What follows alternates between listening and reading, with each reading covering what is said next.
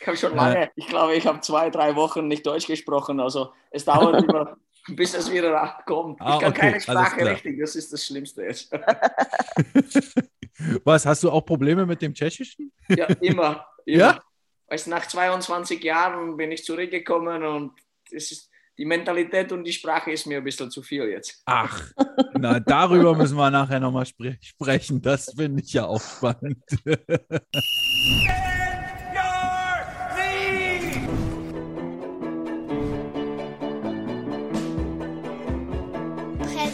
Präsentiert von TheFan.fm.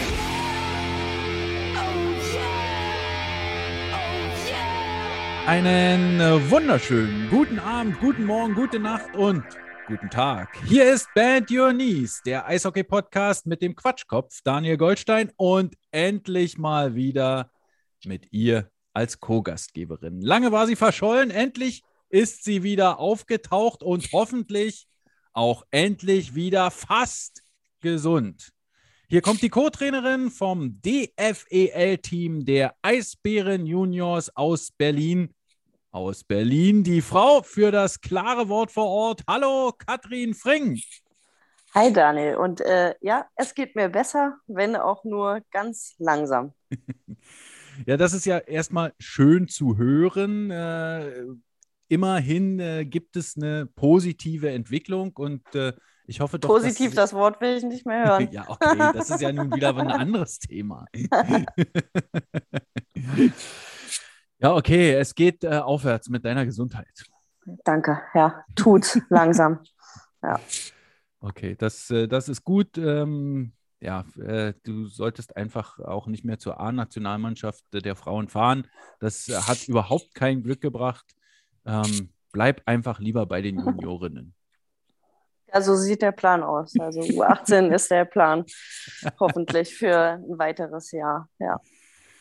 Naja, dann gucken wir mal. Ähm, okay, äh, ja, da, äh, dazu habe ich meine Meinung übrigens schon gesagt, äh, dass die U18-WM abgesagt wurde. Da brauchen wir heute nicht drüber reden. Ich werde dich also nicht in Schwierigkeiten bringen. Danke.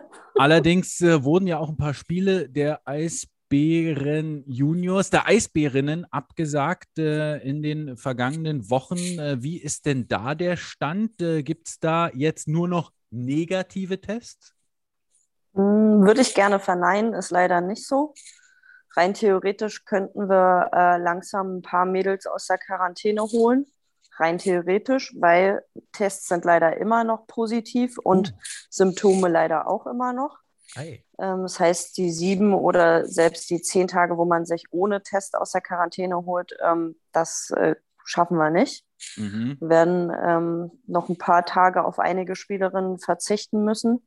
Mhm. Und äh, dadurch äh, lässt sich halt nicht vermeiden, dadurch, dass die Mädels ja arbeiten, studieren, in die Schule gehen, dass sie sich auf einem anderen Weg als innerhalb der Mannschaft auch anstecken können. Mhm. Das kommt leider viel zu nah, können wir nicht verhindern.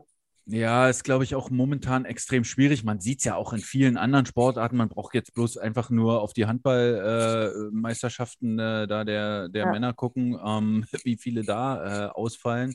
Es ist äh, einfach eine schwierige Situation und äh, ich bin ja so ein bisschen optimistisch, äh, was das angeht, dass es jetzt irgendwann mal äh, dann auch durch ist, äh, das Thema. Aber bis das wirklich dann der Fall ist, müssen wir irgendwie noch Geduld aufbringen. Ich weiß zwar nicht wie, äh, also ich kann es auch nicht mehr, aber äh, irgendwie muss es klappen, oder? Ja, muss klappen. Ich meine, wir, wir werden jetzt die nächsten Spiele mit einer sehr kleinen Truppe spielen müssen, äh, weil wir auch nicht noch mehr Spiele verschieben können. Also wir können rein theoretisch schon gar kein Spiel mehr verschieben, weil wir schon am Ende der Fahnenstange angekommen sind. Ähm, ich befürchte nur leider, dass wir nicht die einzige Mannschaft jetzt auch in der DFL bleiben, äh, die dieses Schicksal erleidet. Ähm, also es werden einige Spieler oder einige Mannschaften auf Spieler verzichten müssen jetzt in, in der Zukunft. Und wir haben halt ja auch ein bisschen Sorgfaltspflicht für die Spielerinnen, ähm, ja. selbst wenn die wieder negativ rauskommen, aber Symptome gezeigt haben, können wir die ja nicht direkt wieder in den, in den Betrieb reinschmeißen. Ich meine, die haben ja trotzdem alle Symptome gezeigt, waren krank und das machen wir ja sonst auch nicht, wenn eine Spielerin äh, sieben oder acht Tage mit Erkältungssymptomen zu Hause war, dann spielt er ja nicht sofort wieder. Den muss er erstmal wieder fit werden. Das ist ja ganz logisch. Ich glaube, die Gefahr äh, der Herzmuskelentzündung ist sogar da, wenn es keine Symptome gab. Ja. Also äh, ich glaube, äh, da äh, tut ihr gut daran, äh, erstmal vorsichtig zu sein. Das finde ich gut. Ja, auch wenn man dann vielleicht die Playoffs dann auch mal abhaken muss. Ähm, grundsätzlich äh, ist es ja so, dass die Mannheimerinnen äh, das schon jetzt geschafft haben, glaube ich, zum ersten Mal in äh, ja. ihrer Mad Dogs-Geschichte. Ähm, das, äh, wenn man einfach mal so auf die DFEL guckt, äh, was die in dieser Saison spielen, äh, ist schon erstaunlich und auch ziemlich gut. Ja, ja, haben wir zwei brutale Torschützen. Darf man also die Welke Zw Zwillinge, die sind halt einfach der Knaller. Die haben einen Torriecher, den sie vollkommen ausnutzen und die sind nur auf dem Eis, um Tore zu schießen. Ähm, erfüllen ihren Job zu 100 Prozent, muss man einfach sagen. Ähm, ich finde es gut, dass sich Mannheim direkt qualifiziert hat ähm, vor zwei Südvereinen. das, äh, das ist halt schon äh, eine gute Entwicklung, die das genommen hat. Jetzt müssen wir gucken, was die letzten Spiele bringen. Ähm, mal rein theoretisch, ganz äh, profan gesagt, punktemäßig ist alles noch offen. Aber pff, das sind Träumereien. Jetzt geht es mir nur darum, dass die Spieler alle gesund die, die Saison beenden. Ja, genau. Ja, dass äh, da irgendwie Druck oder irgendwas äh, zu entwickeln, mm -mm. das bringt ja auch. Das gibt es auch nicht von Vereinsseite. Wir haben mit, mit, dem, mit, dem, Vorstand gesprochen, haben gesagt, okay, also mit der Situation, die wir gerade fahren, äh, sind wir froh, wenn alle Spieler äh, bis zum Ende irgendwie durchhalten und äh, keine Langzeitschäden davon nehmen. Und wir nehmen den Druck da auch aus der Mannschaft raus. Fertig aus. Okay, das, äh, das ist ja auch ganz cool. Und wenn man jetzt nicht die Playoffs erreicht, gibt es ja auch nochmal so eine Platzierungsrunde. Richtig? Das ja. ist aber keine ja. Abstiegsrunde. Nee, das nennt sich Round Robin. Mhm. Dann können äh, Platz 5 bis 7 äh, nochmal jeweils zweimal gegeneinander spielen. Mhm. Ähm, werden wir jetzt ähm, wahrscheinlich mal mit den, also schon mal einfach äh, ähm, pro forma mit den Teams sprechen, die das betreffen könnte und äh, mal schon mal ein paar Spiele ausmachen. Mhm. Einfach damit wir, äh, wir müssen ja noch ein paar Mädels für die WM fit halten. Wir können ja jetzt nicht einfach im Februar aufhören, Eishockey zu spielen. Da kommt ja noch eine WM im August und äh, die Pause sollte möglichst, möglichst nicht sechs Monate Nicht betragen. ganz so lang, ja, das ja. stimmt. Ja. Das äh, wäre ja auch vorteilhaft. Na gut, äh, dann haben wir doch das erstmal besprochen. Drücken da die Daumen, äh, dass äh, alle gesund durchkommen, äh, beziehungsweise dass auch welche, die sich hier vielleicht auch verletzt haben, dann irgendwann äh, auch mal äh, gut durch diese Verletzungen kommen äh, und äh, auch die Eisbärinnen dann irgendwann wieder angreifen können. Äh, jetzt aber zum heutigen Gesprächspartner und das ist ein recht besonderer. Es ist eine Premiere, denn einen tschechischen Gast hatten wir bisher noch nicht bei Band Your Knees, aber besser spät als nie. Hier kommt also der heutige, und ich hoffe, ich habe recht, Nachwuchsleiter beim HC Litvinov, aber das können wir alles äh, gleich nochmal genau besprechen. Litvinov, genau, das ist die Stadt, aus der der Vater und der Onkel von Lukas Reichel, dem kürzlichen NHL Debütanten äh, von den Chicago Blackhawks kommen. Allerdings ist er auch Trainer des tschechischen Inline-Hockey-Nationalteams, war Trainer des österreichischen Frauen-Eishockey-Teams Salzburg Eagles und des tschechischen Junioren.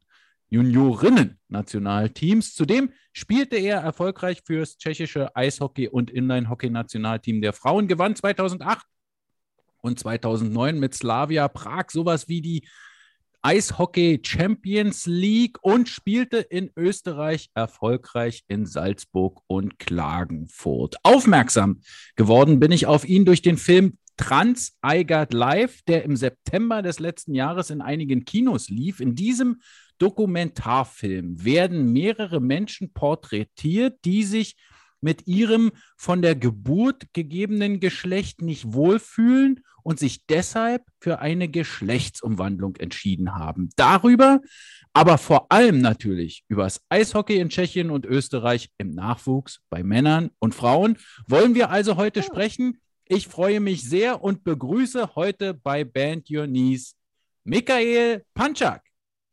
Hallo Katrin, Servus Daniel. Äh, hallo Mick, äh, wir äh, dürfen deinen Spitznamen benutzen. Klar. Und äh, vielleicht kannst du noch mal sagen, stimmt das mit diesem Nachwuchsleiter bei äh, Litvinov? Ja, ich bin seit, äh, seit Oktober Nachwuchsleiter für die fünf Mannschaften bis zum Jahrgang 2011 und bin ich nach 22 Jahren zurückgekehrt in Ort, wo ich erst einmal Schlittschuhe angezogen habe eigentlich. Das heißt, du bist auch in Litvinov geboren? Ich bin da in Litvinov aufgewachsen und äh, auch geboren hier. Ja. Ah, okay, das, äh, das ist ja spannend. Kannst du uns kurz äh, äh, äh darauf äh, oder kurz erklären, wie, wie du gerade hier, wo du gerade bist, wo du gerade sitzt? Du bist in deiner Wohnung in Litvinov? Na, ähm. zufällig nicht. Ich habe heute meinen ersten freien Tag nach äh, sehr vier Wochen und Monaten. Und äh, wir haben ein strenge Wochenende gehabt und strenge Wochenende erwartet uns wieder mit dem Nachwuchs. Und ich bin in Prag beim ah. Freunde und heute ah. ist mein Day off. ah, okay, alles klar. Das ist ja äh, verrückt. Da bist du äh, direkt nach Praha gefahren. Das ist ja auch schön. Was, was hast du heute schon gemacht? Gar nichts. Gar nichts, einfach ausgeruht. Wirklich gar nichts. Ein paar E-Mails checkt, ein paar Sachen fürs Wochenende, für Kinderturniere, aber sonst keine Schlittschuhe. Heute ist die Schlittschuhe oft da. Ja. Wie, wie ist denn das Wetter in Prag? Wunderschön heute. Ganz schön sonnig, toll. Ja, also ja, wir, wir haben mal kurz einen Schneeschauer ja. gehabt. Ne? Sturm, Schneesturm hier in Berlin. Ja. Äh, hast du schon Abend gegessen, Mick? Was, was gab's? Nein, nein, noch nicht. Noch nicht? Aha, okay. Man soll vier Spiele immer hungrig sein. Und ah, okay, das ist also ein Spiel hier, ja? uh, da muss ich aufpassen. Äh, nicht, dass, äh, dass irgendwann äh, hier so ein Check von hinten kommt. Nein, nein. ähm, äh, was wirst du denn noch essen? Gibt es da schon Pläne? Hm, noch keine Pläne. Vielleicht gehen wir aus. Bisschen spazieren und okay. Lust und Laune. Einfach okay. wirklich nach langer Zeit ein freier Abend und freier Tag genießen. Mal so ein bisschen durchatmen. Ha? Ja, und nicht durchgetaktet von morgens um 8 bis abends um 8. Ja, man mhm. muss wirklich, äh, jetzt äh, herum uns ist überall Covid-Situation wie bei mhm. euch und die Trainer und die Spieler, Kinder fallen aus. Man muss immer springen für andere Leute. Also es ist zurzeit jetzt sehr anstrengend. Mhm. Okay, vielleicht äh, können wir da nachher noch ein bisschen äh, über äh, deinen derzeitigen Job äh, und äh, überhaupt, wie sich das alles ergeben hat und wie auch äh, vor allem der Trainingsbetrieb geregelt ist beim HC Litvinov. Das ist ja doch schon ein bekannter Verein, der in der Nachwuchsarbeit einen ganz guten Ruf hat. Ah, das würde mich durchaus interessieren. Aber damit wir äh, kurz äh, hier diesen äh, Punkt äh, auch noch besprechen können äh, mit dem Film, äh, warum ich überhaupt auf dich aufmerksam geworden bin, würde ich gerne damit starten. Ähm, kannst du uns vielleicht kurz erzählen, wie es zu diesem Film Trans I Got Live kam? Also ich war, hm, die meisten Operationen, die ich durchgemacht habe, war in München. Mhm. und hat einen super Arzt und wir sind äh, gute Freunde geworden. Und bei, vor der letzten Operation hat er mir gesagt, es gibt ein Projekt von zwei deutschen Regisseurinnen, die die Leute angefragt haben und äh, sie haben mir dann telefoniert und angerufen und haben mir erzählt, äh, was ist der Sinn des Films und äh, was für Ideen sie haben. Und dann haben wir stundenlang gequatscht. Wir haben uns selber kennengelernt und wieder stundenlang gequatscht. Und äh, dann war mir gleich klar, ich möchte dabei sein. Mhm. Also ich möchte mit diesem Projekt helfen und zeigen die Leuten, nicht nur in Sportwelt, äh, was es ist, wie es ist, wie man sich fühlt, mit was man kämpft und äh, dass es nicht einsteckend ist und dass nicht nur weiß und schwarze Farbe äh, im Leben ist. Und ich glaube, es hat gut gelungen. Kannst du uns äh, vielleicht kurz erzählen? Also, wir wollen natürlich dem Film nicht äh, den ganzen äh, Mick-Part wegnehmen, aber so ein kleines bisschen äh, ist es natürlich äh, jetzt doch äh, für unsere HörerInnen interessant, ähm, wann das angefangen hat, dieser Prozess mit den Operationen bei dir und wie lange es gedauert hat. Oh, also ich bin jetzt 44 und ich, äh, ich habe es mir zugegeben, wenn ich 38 war und habe mich entschieden, ich werde einen kleinen anderen Weg gehen als andere, andere Leute. Und äh, innerhalb 17 Monate habe ich 10 Operationen äh, geschafft und äh, immer dabei auf Eis gestanden mit den Kindern oder mit den Mädels. Ui. Und mit 40 äh, ja, habe mir das Wunsch erfüllt, dass ich leben kann, wie ich mich im Spiegel sehe. Und, und das hat sich gelungen und ich bin jetzt unbeschreiblich glücklich, zufrieden. Alles perfekt. Ähm, wie schwierig war das im Film äh, oder vor der Kamera dann auch nochmal darüber zu reden? Man hat den Film gespielt über Gefühle, die vielleicht niemand weiß, die, die man niemandem teilt, nicht einmal Leute, der dir, die dir ganz nachstehen. Also in dem Sinn war es sehr emotionell. Aber wir haben echt, wie gesagt, zwei wunderbare Regisseurinnen gehabt, die, die unsere Freunde sind, die Teil meiner Familie jetzt sind und tolle Kamerafrau. Und das, der Vertrauen war so stark zu denen, dass, dass man sich äh, geöffnet hat. Und es war nicht leicht. Äh, es war nicht leicht, dann bei den Premieren in Deutschland oder in Salzburg vor den Leuten, vor dem Publikum zu stehen. Aber wenn man die Reaktionen gesehen hat und äh, die, der positive Feedback und vor allem, dass man hat jemandem weitergeholfen hat, das, das war dann größer und stärker als alle Ängste. Hm. Würdest du sagen, dass es in der Eishockeywelt äh, gar nicht so eine große Rolle für die Menschen gespielt hat, mit denen du jahrelang zusammengearbeitet hast oder auch Kinder, die du trainiert hast, wie vielleicht sogar eher im privaten Bereich? Weißt, mein, ich habe ganze Leben lang gehabt Angst, wie werden die Leute reagieren, äh, vor allem die Leute, deren Kinder ich trainiere, weil die Kinder liebten mich so, wie ich bin und meine Freunde auch. Und das war meine große Sorge. Wie will das Welt reagieren? Und äh, es war wahnsinnig toll, dass die Leute mich vorher konnten, wie ich bin, wer ich bin, wie ich arbeite, wie, welchen Charakter ich habe. Und das hat mir, glaube ich, dann leichter gemacht, weil, mhm. weil sie konnten mich schon. Es war egal, wer ich bin, ob Frau, Mann, ich war immer punchy und sie haben es so genommen und sie haben nie mich verurteilt, äh, wie ich aussehe oder wer ich bin. Und das war dann, dann leichter. Nicht, nicht alle haben es positiv genommen, aber die meisten haben super reagiert und eigentlich haben sie es immer gewusst. Nur ich auch, aber das selber sich was zugeben ist sehr lange weg. Ich äh, hatte dazu tatsächlich erst letzte Woche ein Meeting, weil ich bin in diesem NHL Coaches Development ähm, Verband mit drin und da war eine ähm, Bestseller, US-Bestseller-Autorin drin, die ähm, hat das Buch Swagger geschrieben und da geht es genau darum, den Leuten wirklich mal das Innerste von sich selbst zu zeigen und zu merken, dass die Leute einen immer noch mögen. Das ist, äh, das ändert nichts daran. Die Leute, die dich mögen, werden dich auch weiterhin mögen.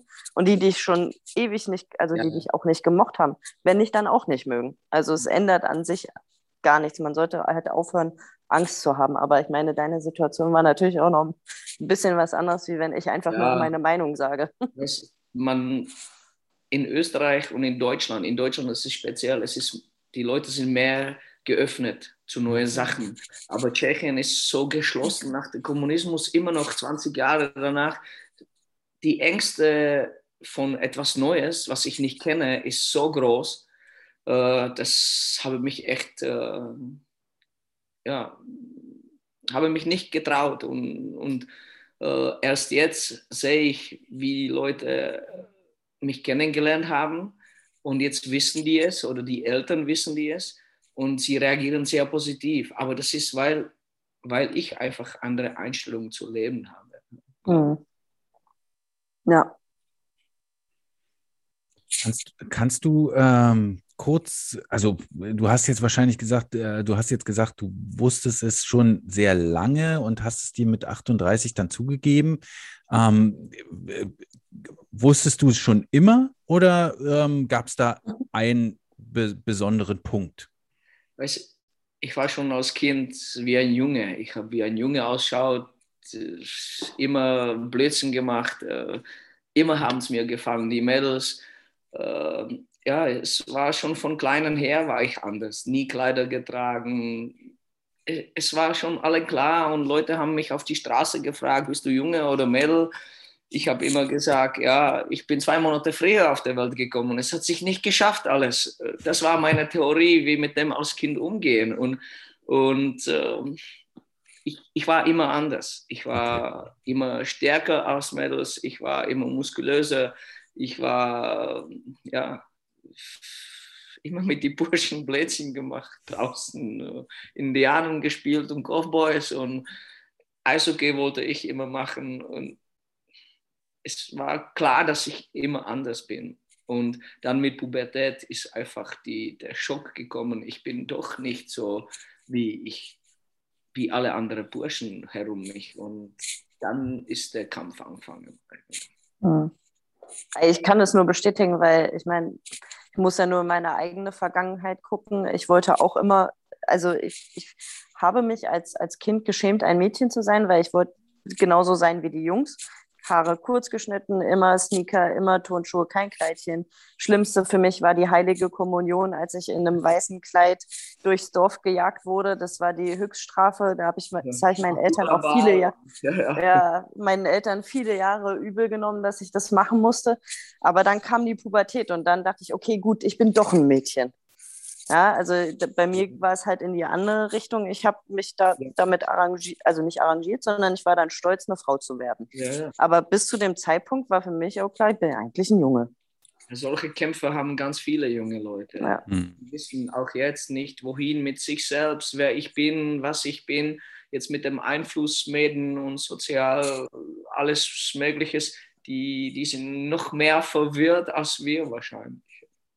Ja, ich habe da tatsächlich die Woche eine, eine, Reportage gesehen. Es gibt äh, der Anstieg von, ähm, wie sagt man, ähm, ähm, also von Jugendlichen, die äh, eine, eine Geschlechtsidentitätskrise haben, ist um 3000 Prozent gestiegen.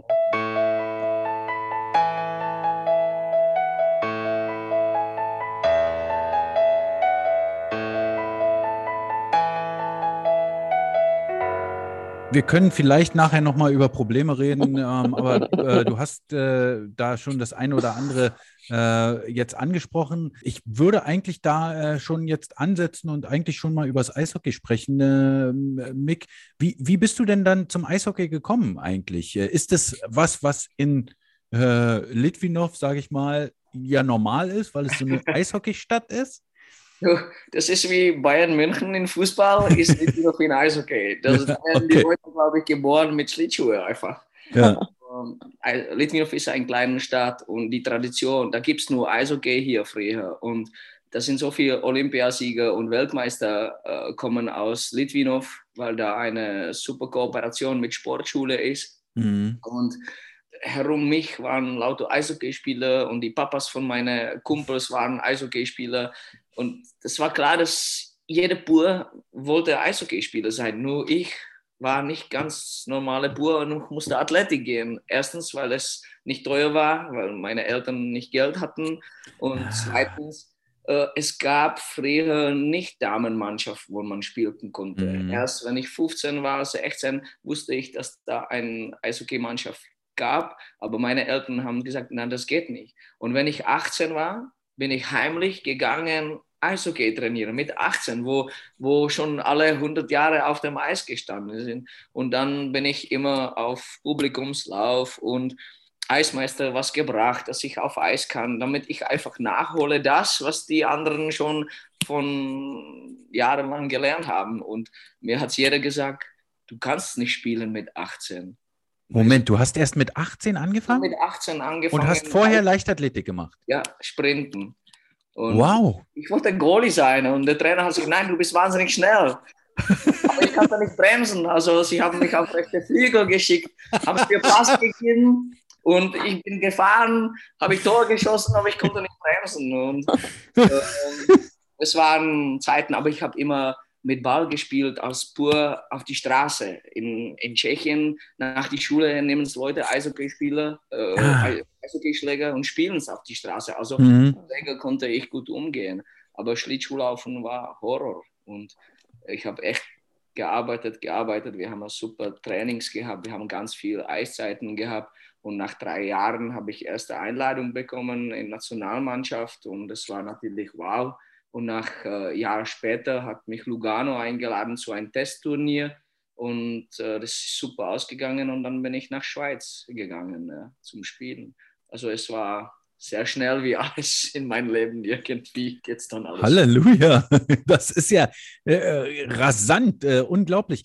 Aber äh, äh kurz nochmal, das war dann äh, ein, äh, ein Frauenteam, was sich in Litvinov gebildet hat? Ja, in Litvinov waren die, die Mädels sogar fünfmal äh, tschechische Meister. Mhm. Es gab wirklich äh, super Mannschaft damals und der, die Trainer waren auch Nationalteamtrainer.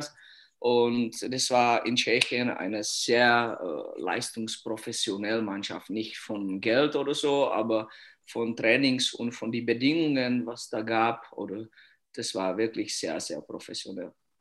Mhm. Dann warst du also bei Lugano.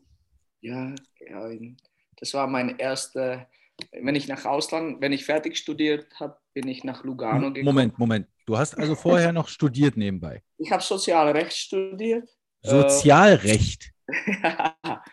wow. Äh, dann, dann bin ich erst nach Lugano. Ich konnte mir aussuchen, Eishockey spielen im Ausland oder irgendwo auf Sozialamt arbeiten. Und äh, das Eishockey war für mich ein bisschen besser war. Kannst du kurz sagen, wo deine Uni war? War die in Prag oder? Ah, ich bin nicht an Uni, das ist so wie höhere okay. Fachschule. Nach ja. der Matura kannst du drei Jahre studieren. Und das war hier äh, in Most, das ist 15 Kilometer von Litvinov. Ich okay, Most. Gehen, ich musste doch jeden Tag trainieren. ja. Also äh, habe ich besucht, was, was in der Nähe ist. Aber Most äh, hat man schon mal gehört, ja.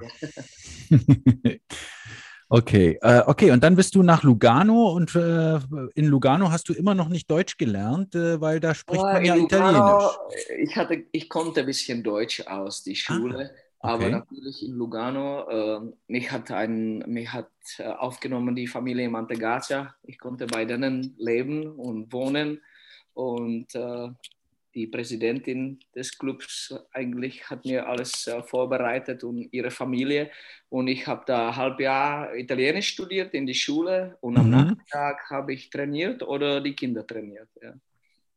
Da hast du schon angefangen, äh, ja, Kinder zu trainieren. Angefangen, die Bambinis da hey. zu. Hast du dann in äh in Tschechien den Trainerschein gemacht oder hast du den dann erst später gemacht? Ich habe es dann erst später, weil ich habe äh, ich habe jeden Sommer bei Jaromir Jager Eishockey-Schule gearbeitet. Mhm.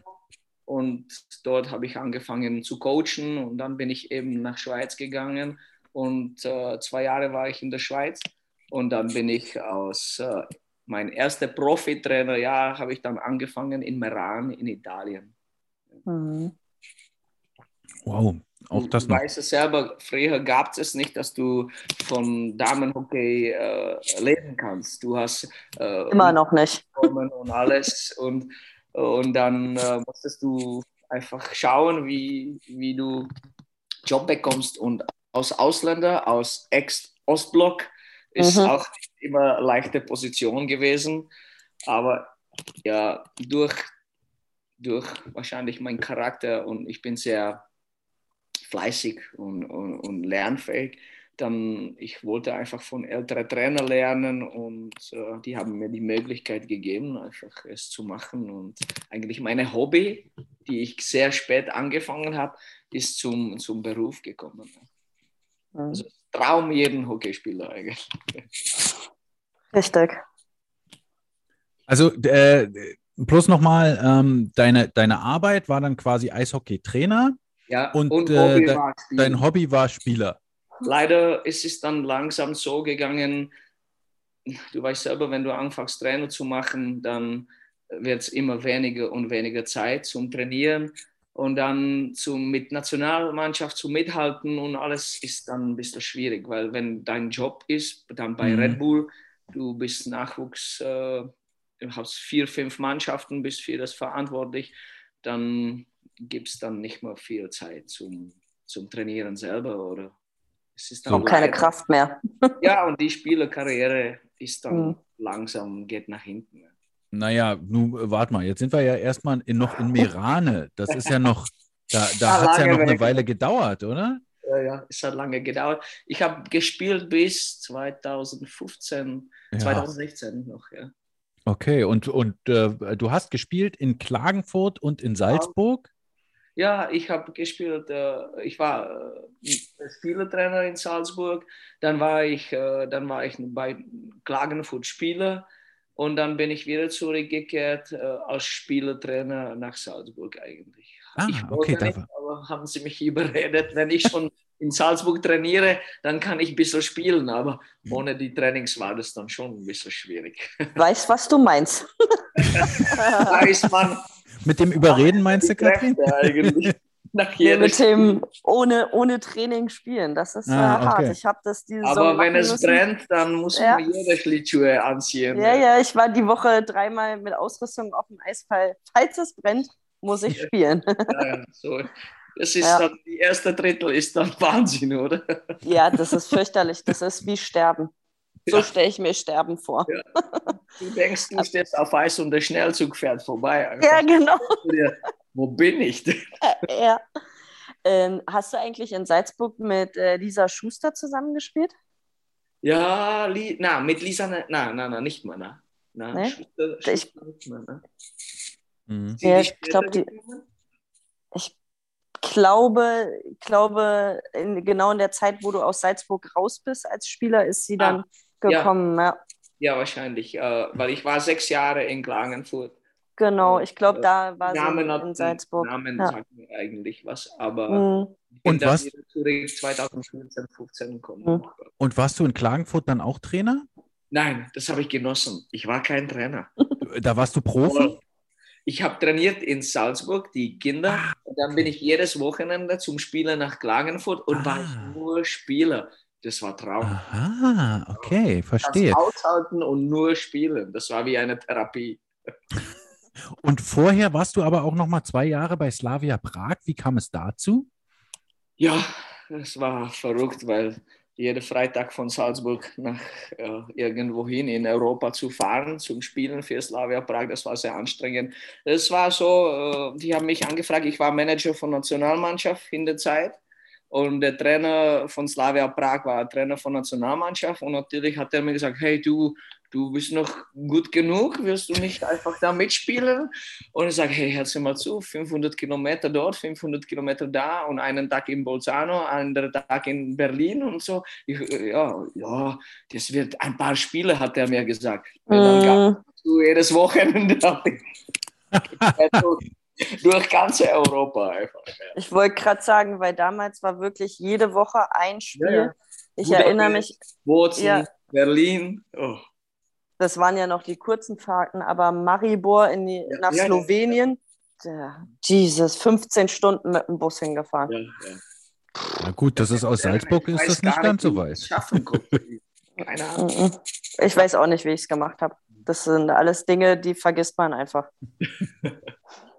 Aber jetzt sag mal, da warst du schon in Salzburg äh, bei Red Bull äh, als Trainer. Ja, genau. Ich Okay. bin um 2003 nach Salzburg gekommen und nach ein paar Trainings für die Damen äh, haben mich die Red Bulls Leute gesehen und haben mich gefragt, ob ich möchte bei Nachwuchs aushelfen. Und dann, wenn ich äh, bei den Damen äh, nach zwei Jahren habe ich gesagt, unter welchen Bedingungen möchte ich nicht arbeiten, weil ich mag nicht, wenn mir jemand vorsagt, äh, wer welche Linie soll spielen, nur weil, Ja. weil, in, weil die Mädchen äh, Die Tochter von irgendwem. Ja, genau Mhm. das, das, das, das liegte mich nicht so nach. Und dann äh, habe ich angefangen, einen Profivertrag äh, bei die Red Bulls und habe ich angefangen, einfach hauptberuflich als Trainer dort zu arbeiten. Und irgendwann äh, gab es Situationen, wo ich vier, fünf Mannschaften einfach geleitet habe, geführt. Und ja, und so bin ich dort 15 Jahre geblieben. 15 Jahre. Das heißt, du bist quasi auch einer der Mitbegründer von dieser äh, jetzt inzwischen europaweit bekannten Red Bull Hockey Academy. Ja, es hat angefangen, wir waren drei hauptberufliche Trainer. Ja. Und jetzt äh, mittlerweile es ist eine riese, riese Gesellschaft von Trainer und äh, Akademie gebildet. Mhm. Genau, ich, ich kenne auch ein paar äh, Leute, die dann da äh, irgendwie als Trainer angefangen haben oder, oder auch äh, selbst, äh, die werben ja selbst die Teambetreuer ab. Das ist ja Wahnsinn. Stimmt, aus Berlin. Ja, aus Berlin. Ja, ja, ich weiß. Nette Burschen, alle. Ja, Ja. genau. Auch natürlich nette Burschen. Aber äh, da, da warst du 15 Jahre lang äh, und hast das alles miterlebt da in Salzburg, Ja. diesen Aufbau der Akademie, von dem wir äh, auch äh, im Podcast, als wir mit Daniel Leonhardt äh, gesprochen haben, schon ein bisschen was gehört haben. Und vielleicht hat ja äh, der eine oder die andere äh, Hörerin schon so ein bisschen was äh, davon mitbekommen, äh, dass da ja ein riesen Campus auch gebaut wurde mit, mit tollen Möglichkeiten. Eishockey, genau. Wie, wie hast du das erlebt? Von erste, von der Grundstein eigentlich, von allem, was, was da kommt.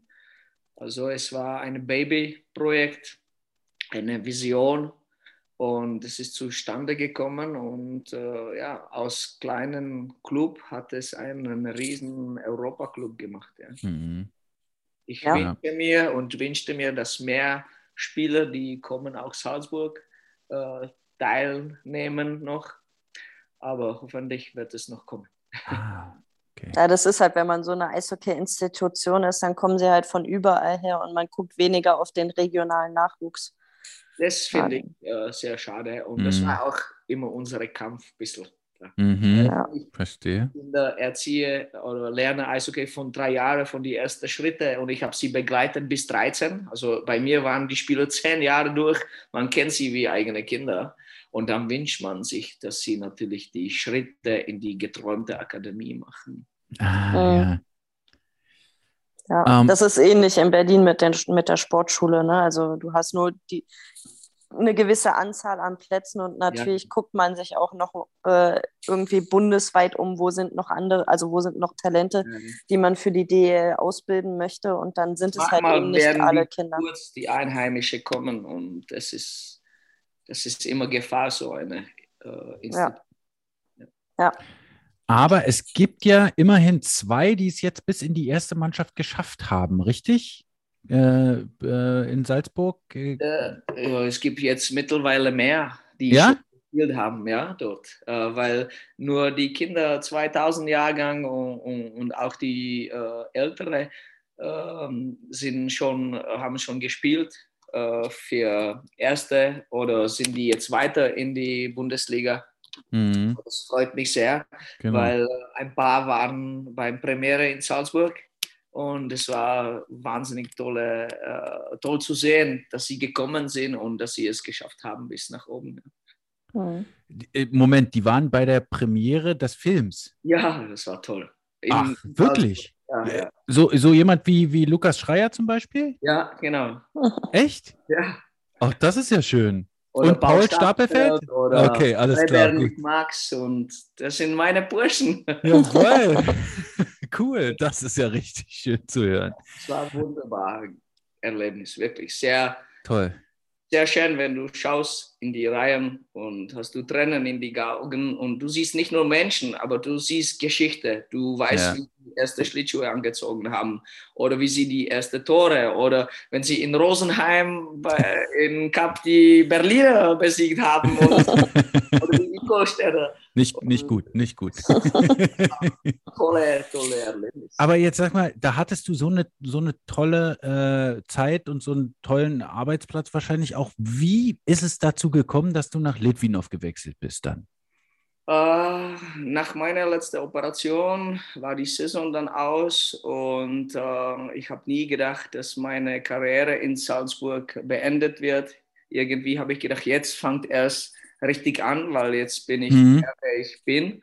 Und äh, ich hatte sehr guten Ruf dort als Trainer und ich glaube, jahrelang waren alle mit mir sehr zufrieden und ist meine Zuhause geworden. Und irgendwie war das Führung, äh, andere Meinung, äh, haben es mir gesagt, es ist, sie sind sehr zufrieden mit mir. Ich sollte aber vielleicht einen neuen Job irgendwo suchen, wo, wo für mich mehr Herausforderung kommt.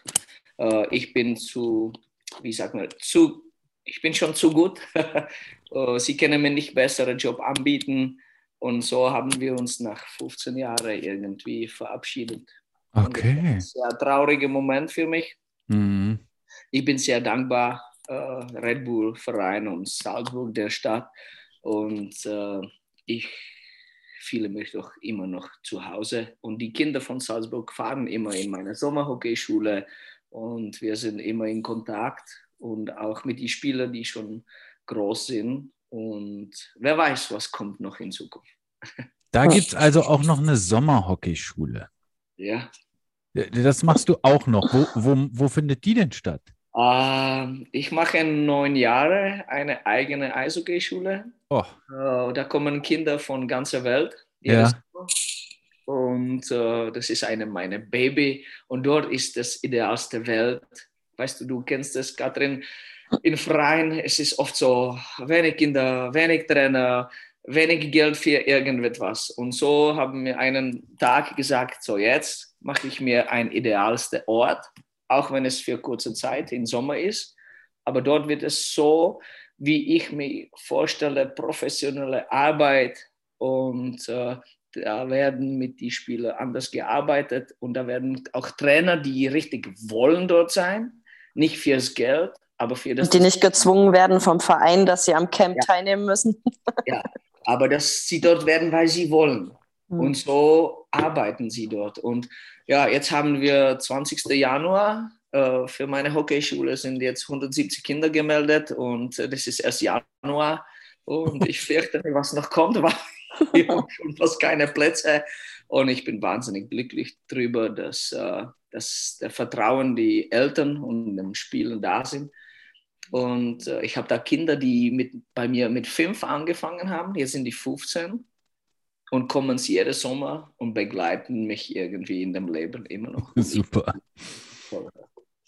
Und die Okay. hast du aber dann in Tschechien, die Hockeyschule? Ich habe sie jetzt in Tschechien, also in Tschechien meistens, weil das preislich äh, noch äh, gut ist und können sich das alle leisten. Ja. Äh, ja, heute ist 20. Januar. Vor zwei Jahren bin ich gekommen von China, von Peking für 14 Tage. Eigentlich vier Kurs Europaurlaub. Ich bin immer noch da. Und äh, ja, Kinder von China leider kommen dieses Jahr wieder nicht. Aber von Deutschland, Österreich, äh, Schweiz, Tschechien und überall so hin. Hm. Freue mich.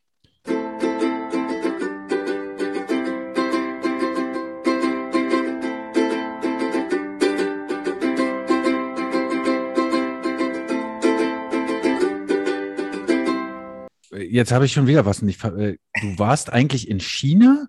Ich habe nach dem, äh, nachdem wir uns mit äh, Salzburg, Salzburg? verabschiedet haben, habe ich bekommen einen Job in China. Äh, habe ich gearbeitet für einen Verein und für eine Organisation und auch für olympische äh, äh, Verband zum Olympia-Promo in die Schulen.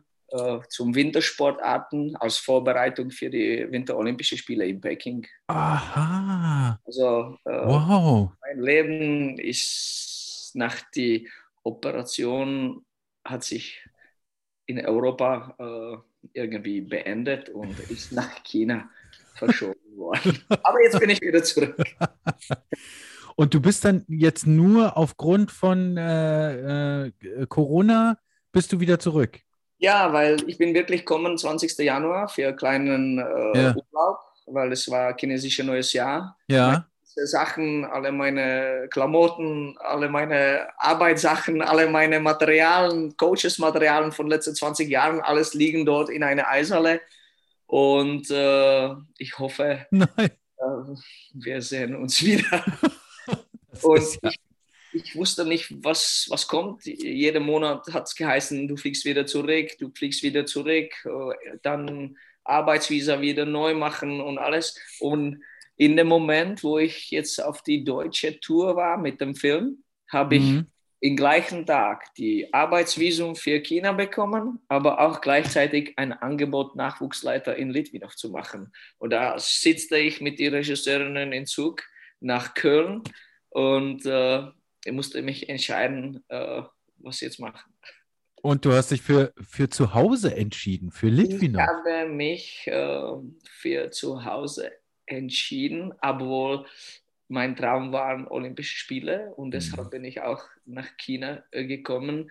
Aber die Lage in China und überall auf der Welt und auch das große Bitte von Litvinov, wenn euch die Leute anrufen oder mit euch reden, die was erreicht haben in Eishockey-Welt, dann äh, ist es schwer zu sagen, hey, ich helfe euch nicht, weil ich bin da aufgewachsen. Also, wenn du das so sagst, dann musst du uns sagen, wer dich angerufen hat. haben mir, mit mir viele, äh, viele Spieler gesprochen. Und ähm, ich habe auch äh, die Ehre, mit meinem großen Eishockey-Vorbild Robert Reichel zu arbeiten. Und das kannte man nicht, äh, das kannte man nicht meinen einfach. Das ist toll, sitzen auf einem Trainermeeting oder gemeinsam in Kabine mit einer Legende. Äh, ich, ich bin wegen ihm eigentlich Eishockey äh, Wirklich? zu spielen und jetzt sitzen wir da und sind, sind wir Kollegen und das ist toll. Also das kannte man nicht Nein sagen.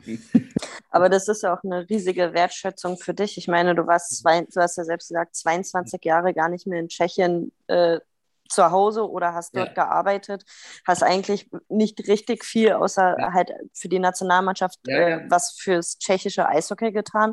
Und dass man dir den Vertrauensvorschuss äh, und. Bonus gibt, das finde ich schon echt Das Gerade ist für toll und vor allem auch in der Stadt, wo 19.000 Einwohner sind und wo alle wissen, wer ich war und Mhm. die Gesellschaft nicht immer so offen ist. Mhm. Und jetzt äh, durch meine Arbeit, wie ich arbeite, sind alles so positiv und ich kriege so viel auch anonyme Briefe und SMS, aber wirklich positiv. Und das, weißt, das ist so eine Sache, wo sage ich mir, ich hatte Angst zurückzukommen nach Tschechien. Wie die Leute werden schauen. Und jetzt bin ich da und arbeite für diesen Verein mit Leuten, wo ich wirklich Angst hatte, wie werden sie reagieren. Und jetzt bin ich äh, Kollege mit Robert Reichel oder Robert, oder Robert Kisela. Ja, das sind, äh, das sind Legenden hier mit Herr Kihos, der ist 89 Jahre und konnte er mir helfen, mit 89 Jahren konnte er mir helfen mit äh, Beginner auf Eis. Das ist Traum, das sind alle Leute, die, die haben 13 Olympiasieger hier geschafft. Ja.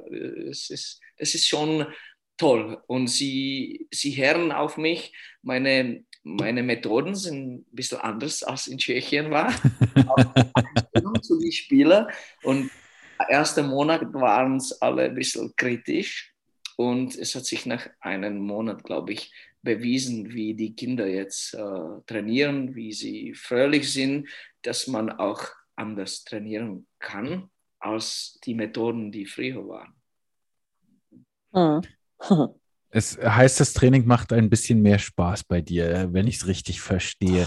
Jetzt, äh, ich sage so, man muss clever sein. Äh, ja. Die arbeiten viel härter, als sie gearbeitet haben, aber haben Spaß dazu. Ja.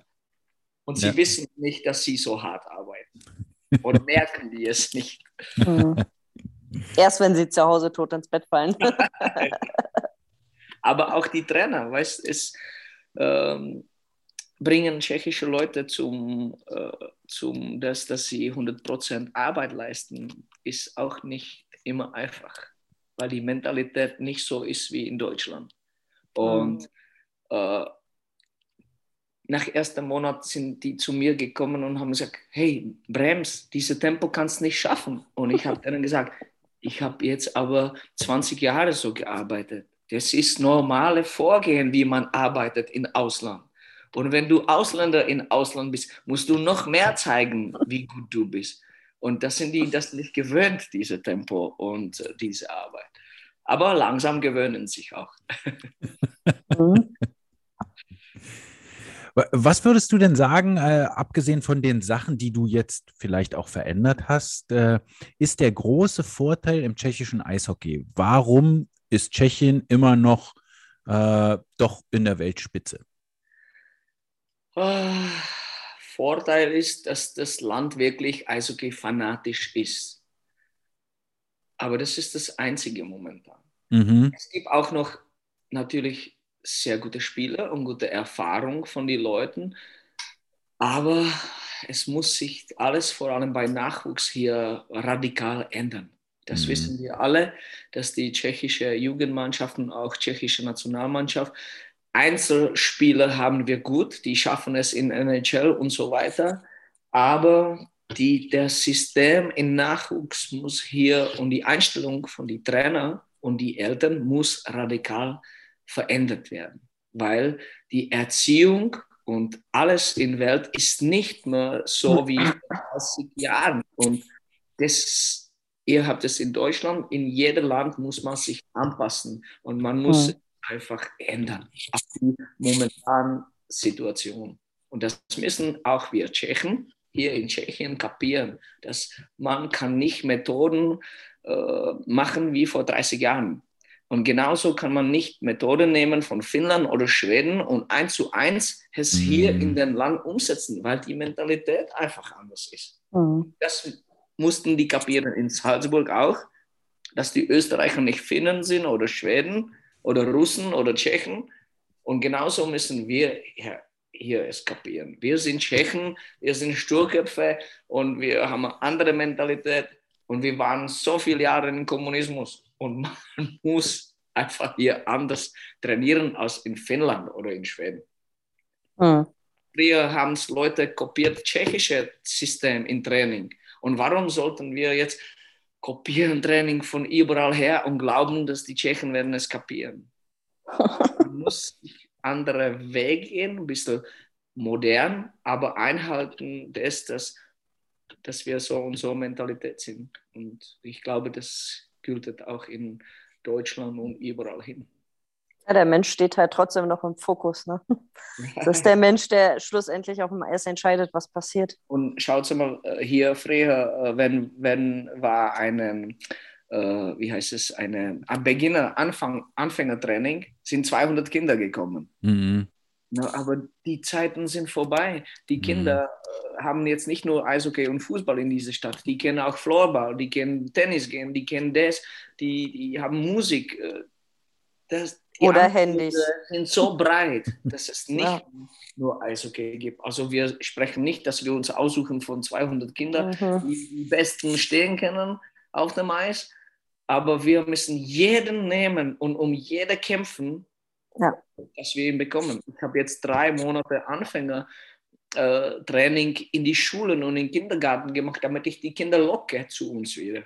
Ja. Und jetzt nach den Covid-Lockdowns äh, ist immer sehr schwer, jemanden daher zu bringen. Also, das war wow. so anders. Oh, das äh, klingt wirklich interessant. Äh, ich glaube, da auch bei dem Thema könnten wir wahrscheinlich noch stundenlang ja, weiterreden. Äh, ich habe mir aber noch so ein paar andere Gedanken gemacht, äh, die, da würde ich wenigstens noch so ein paar kurze Fragen stellen oh. wollen. Zum Beispiel, weil. Nick, wir kommen nie bis zum Ende von dem, was Daniel vorher uns geschickt hat. Ja, das, das, stimmt. Das ist nie so. Das ist richtig. Ich will auch lieber immer mehr vorbereiten als weniger. Das ist ja auch richtig. Ja. Aber trotzdem gibt so ein paar Punkte. Und deshalb will ich hier jetzt halt einen Cut machen, wo jetzt vielleicht auch die eine Hörerin oder der andere Hörer jetzt eigentlich sagt: Mensch, da könnte man ja durchaus nochmal nachfragen, nicht wahr? Aber nein, kann man nicht, weil man will noch was anderes besprechen. Zum Beispiel hat Mick es gerade schon angesprochen, das äh, olympische Eishockeyturnier. Und da würde mich natürlich sehr interessieren, nachdem die tschechische Frauen-Eishockey-Nationalmannschaft es im Gegensatz zur deutschen geschafft hat, sich zu qualifizieren, ob die denn eine Chance haben, vielleicht ins Halbfinale zu kommen. Weil ich nehme mal an, dass das ein doch sehr ambitioniertes Ziel sein könnte. Ähm, es sind zehn Mannschaften im äh, Olympischen Frauen-Eishockey-Turnier. Natürlich die fünf starken Mannschaften: USA, Kanada, Finnland, äh, die olympischen Athleten aus Russland und Schweiz. Und dann die fünf nicht ganz so guten mit äh, Japan, Schweden, Dänemark, China als äh, Gastgeberinnen ja auch qualifiziert und Tschechien. Mick, wie sieht es aus mit Tschechien? Oh toll sieht es aus. Ich bin wahnsinnig glücklich für die tschechische Nationalmannschaft. Nach zweimal verpatzter Qualifikation haben wir es das erste Mal in Historie geschafft. Deutschland war schon bei Olympischen Spielen. Mhm. Äh, jetzt, äh, es tut mir leid für die deutsche Nationalmannschaft, weil äh, ich kenne ganz viele Spielerinnen und, und Trainer und immer zu den Daumen gehalten habe. Aber ich bin wahnsinnig froh für die Mädels, weil äh, mit vielen habe ich selber gespielt noch. Äh, mhm. Äh, viele habe ich noch in der äh, tschechischen Nationalmannschaft in Inline-Hockey. Und natürlich, was kann man denen nur wünschen, dass sie einfach dabei sind und dass sie wahnsinnig gute Gruppe haben, die machbar ist, die, die ist echt toll.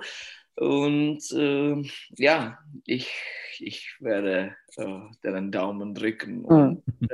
alles alles denen wünschen, dass sie es genießen und dass denen nichts verpatzt noch. Jetzt kurz von Olympia, da in Litvinov gestern habe ich mit die Batkova geschrieben, äh, gesprochen, die trainiert selber allein auf dem Eis, bis Camp kommt, zu niemandem geht, dass das einfach nicht eingesteckt werden und mhm. ich hoffe, dass dass diese Ängste über Covid und die Quarantäne, dass sie verschwinden und sie werden sich wirklich kennen von konzentrieren nur, nur auf Eishockey. Und äh, wenn das so wird, dann glaube ich, haben die gute Chance, äh, mit dem Trainer äh, es zu schaffen.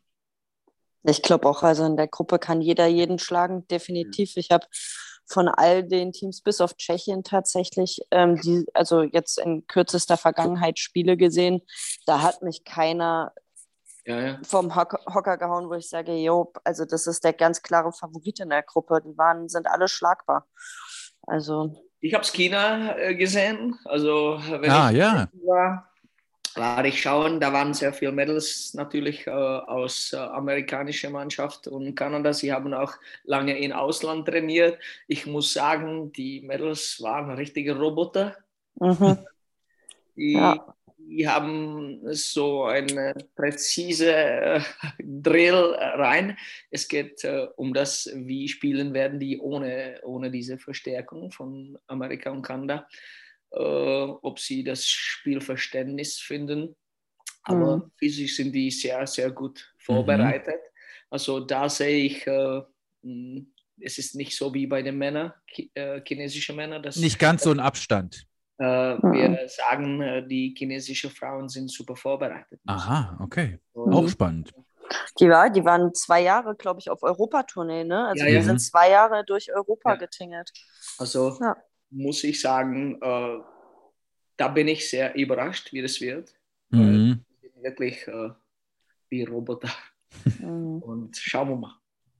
Äh, ich lasse mich ein bisschen von den Tests überraschen, die noch auf die Mädels äh, zukommen. Also ich habe da ja vor, ich meine, ich gucke jeden Tag, was ist so, äh, was kommt vom IOC wieder raus und wenn ich ja. äh, dann so höre, ja, der CT-Wert darf nicht ja.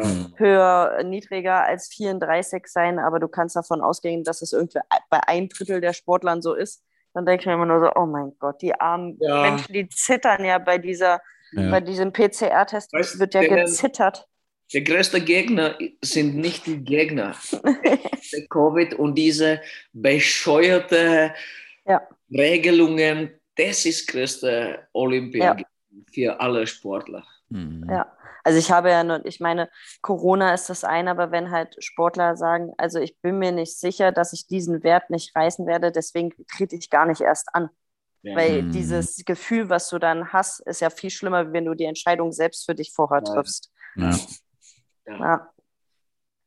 Ich trotzdem, ich wünsche allen massig viel Spaß in dem Rahmen, den man da haben kann. Ja, hoffentlich, hoffentlich äh, gibt es so ein bisschen was äh, an olympischem Feeling für die, die dann auch hinfahren können.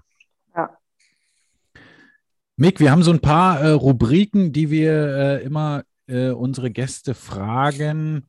Äh, jetzt hast du das Vorbild schon genannt mit äh, Robert Reichel. Ja. Ähm, das äh, finde ich natürlich toll, dass du ihn äh, auch noch äh, be- benannt hast, weil äh, den äh, kennen wir ja spätestens seitdem sein Neffe äh, dann auch äh, hier nochmal auf sich aufmerksam gemacht hat. Aber natürlich hat jetzt Robert. auch sein Sohn. Sein Sohn hatte jetzt auch erster Auftritt gehabt. Ach, in Winnipeg Winnipeg, durfte der ja. jetzt spielen, ja? Ja, ja. Christian, Christian Ja. ist das. Er hat auch erste Tor geschossen schon. Oh, ist der nicht Verteidiger? Ah nein, der ist, Nein, nein, nein, der ist Stürmer. der ist Stürmer, ja, ja. Den, den habe ich auch schon spielen sehen äh, in, in Dresden bei einem Turnier. Äh, auch ein, äh, interessant, äh, vor allem, dass er auch sehr, sehr früh ja schon spielen durfte bei den Männern. Ah, also der wurde auch. auch ganz gut den Martin Reichel, weil wir haben Ja. in, äh, mit Salzburg immer in Rosenheim Turniere mit Kindern. Ach, Turniere genau, na gespielt. klar. Der ist natürlich der Nachwuchstrainer dort und Nachwuchstrainer. Also haben wir uns sehr oft gesehen. Also Ja, genau. die Reichel-Familie immer herum. Litvinov hat also äh, einen Einfluss äh, in der Eishockeywelt, äh, nicht nur in Litvinov, sondern äh, auch in Salzburg und Rosenheim zum Beispiel. Das kann man schon mal sagen. okay, äh, Mick, gibt es denn eine verrückte Mitspielerin, einen verrückten Mitspieler, also der, wo du sagst, Mensch, das waren immer Geschichten, äh, die wir da erlebt haben. Also sowas äh, gab es noch nie. Gibt es da, gibt's da irgendjemanden, den du äh, gibt- sagen kannst? Weiß, ich, ich kann keine Namen nennen, weil in meinem Leben waren nur verrückte, nur verrückte Spielerinnen herum mich. Egal in welcher Mannschaft, natürlich ganz viele in der Inline-Nationalmannschaft, Ah, welche wir sehr viel äh, Welt durchgereist haben und die drei Weltmeistertitel geholt haben. Und es waren lauter verrückte Mädels und es sind immer noch. Und äh, es gibt viele verrückte Geschichten, da müssten wir ganz viele Jahre das sitzen Ach, schade. K könntest du eine lustige Geschichte, gerne vom Inline, gerne von der Inline-Nationalmannschaft? Weißt, von der Inline-Nationalmannschaft, wir haben immer so Camps gehabt und das spielt man immer im Mai und Juni. Und wir haben einen super Trainer gehabt, der hat uns immer gesperrt, damit wir nicht wegrennen und nicht äh, fortgehen und so weiter. Und ich hatte vor, kurz vor äh, Abfahrt nach äh, WM, nach Spanien, habe ich gehabt ein Date und ich hatte super Mitspielerin gehabt und äh, die hat mir immer Fenster geöffnet, hat mir geholfen, aus dem Fenster zu klettern. Dann bin ich zu meinem Date und dann bin ich wieder zurück. Oder sie, ich war bei dem Date und sie schreibt mir, hey, komm nach Hause, ich habe Angst da bei dem offenen Fenster. Und ähm, ja, das waren äh, witzige, witzige Zeiten. Aber wir haben ja immer super gespielt. Wir. Nat wenn- natürlich, ihr habt ja fast immer gewonnen, oder? Da, kon da konnte der Trainer dann auch mal äh, drüber hinwegsehen. Also, und das Witzigste ist, dass ich beim Hochzeit oder Hochzeitsfeier von äh, Tochter, äh, von Trainer äh, Tochter, habe ich äh, seine Frau äh, nach ein paar Drinks äh, zugegeben, dass ich immer in der Nacht weggerannt habe. Und äh, sie hat mir gesagt, weißt du was, er hat es immer gewusst. Ja. Du warst immer so glücklich und du hast super gespielt. ja, wir waren Räuber, Räuberinnen wie, wie jede andere. Und äh, nur ich kann sagen, wir haben mit großem Herz gespielt. Weißt, Ja. Alles reingegeben. Auch beim allen Blödsinn, was wir getun haben, getan haben. Ich finde es gut, dass Daniel mir noch nie die Frage gestellt hat, weil. Vielleicht nächste Mal. Vielleicht nächste Mal. Ja. Also ich meine, die Zeiten sind auch lange her, aber da, da ähnliche Situationen wie bei Ja. dir. Also Trainer wusste immer, wir waren weg. Ja, ja. Da konnten wir uns so gut anstellen am nächsten Tag, wie wir wollten. Der Ja. wusste es ganz genau. Immer vor, besonders bei verschiedenen Turniere und Mhm. so. Wenn du in Klamotten im Bett gelegen hast, er ist zur Kontrolle gekommen und dann aus dem Hotel und dann Ja. in der Früh hat er auf die Rezeption gewartet. Oh mein Gott. Da, hat- da Ja. gab es auch Spiele, wo du nicht wechseln konntest. Wo er, wenn du zum Spielebank gefahren bist, hat er gesagt, noch ein Wechsel, noch ein Mhm. Wechsel. Bis, bis neun Minuten waren, du warst grün, Laktat aus Oh. überall und ja, ja. Ei, ei, Ja. ei, ei, ei. Aber Na gut, äh, meine allerletzte Frage, ähm, die äh, bezieht sich immer aufs Eishockey. Ähm, Mick, gibt es einen Wunsch, den du fürs Eishockey hast? Fürs Eishockey in Litvinov, fürs Ja. Eishockey generell? Gibt es da irgendwas, was du dir Ja. wünschst? ich wünsche mir für die Spielerinnen und Spieler, vor allem für die Kinder, dass sie den Druck von den Eltern nicht mehr haben. Dass sie spielen können, wie sie wollen, dass sie Fälle dürfen machen und dass sie nicht als potenzielle Geldverdiener oder viel Geldverdiener betrachtet werden. Das wünsche ich dem Eishockey-Welt. Okay, das äh, ist ein äh, ziemlich wichtiger Wunsch, glaube ich, äh, den viele NachwuchstrainerInnen äh, sicherlich auch teilen. Ich muss noch eine Nachfrage stellen. Und zwar, wie würdest du äh, oder wie siehst du die Geschichte? Es gibt im, äh, im deutschen Sport jetzt den ein oder anderen Sportverband, ähm, der ein Spielrecht für transidente Menschen äh, implementieren, wo sich äh, Menschen einfach entscheiden können äh, nach ihrem Wunsch, für welche äh, Mannschaft sie spielen wollen. Für die Männermannschaft oder für die Frauenmannschaft. Sie können auch angeben, äh, äh, bei Geschlecht divers. Würdest du sowas, findest du sowas gut? Würdest du dir sowas auch fürs Eishockey wünschen? Ich finde das generell im Leben gut.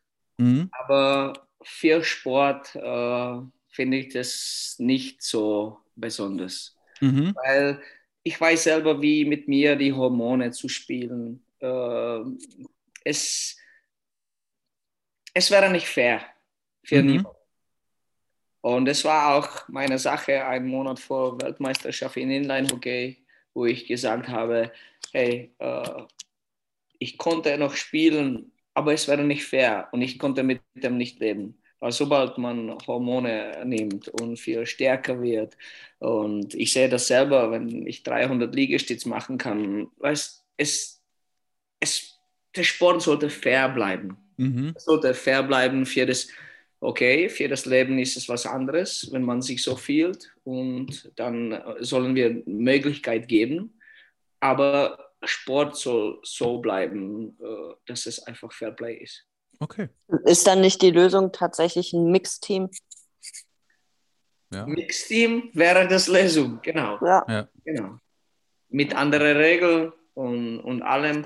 Aber Frauenhockey soll Frauenhockey bleiben, Männerhockey soll Männer bleiben und man muss sich einfach dann stellen selber die Frage, was soll ich opfern oder welchen Weg gehen?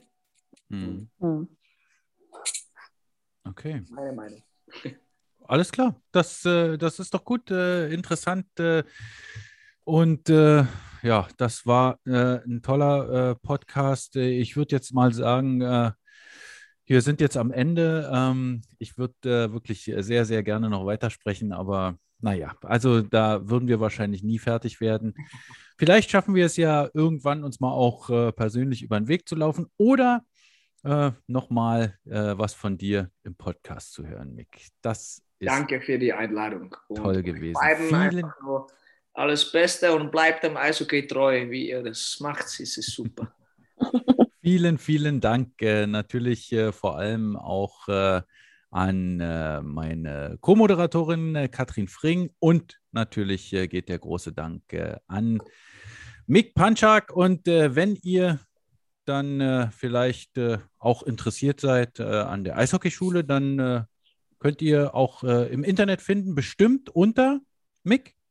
Eishockeyschule Banshee wenn du gibst Punchy, gibt es immer was im Internet. E-A-N-C-I, Eishockeyschule Punchy. Alles klar. Vielen Dank äh, an alle Hörerinnen und Hörer fürs Zuhören. Ich sage wie immer, Tudarabave, Lehitraot. Schluss aus und vorbei.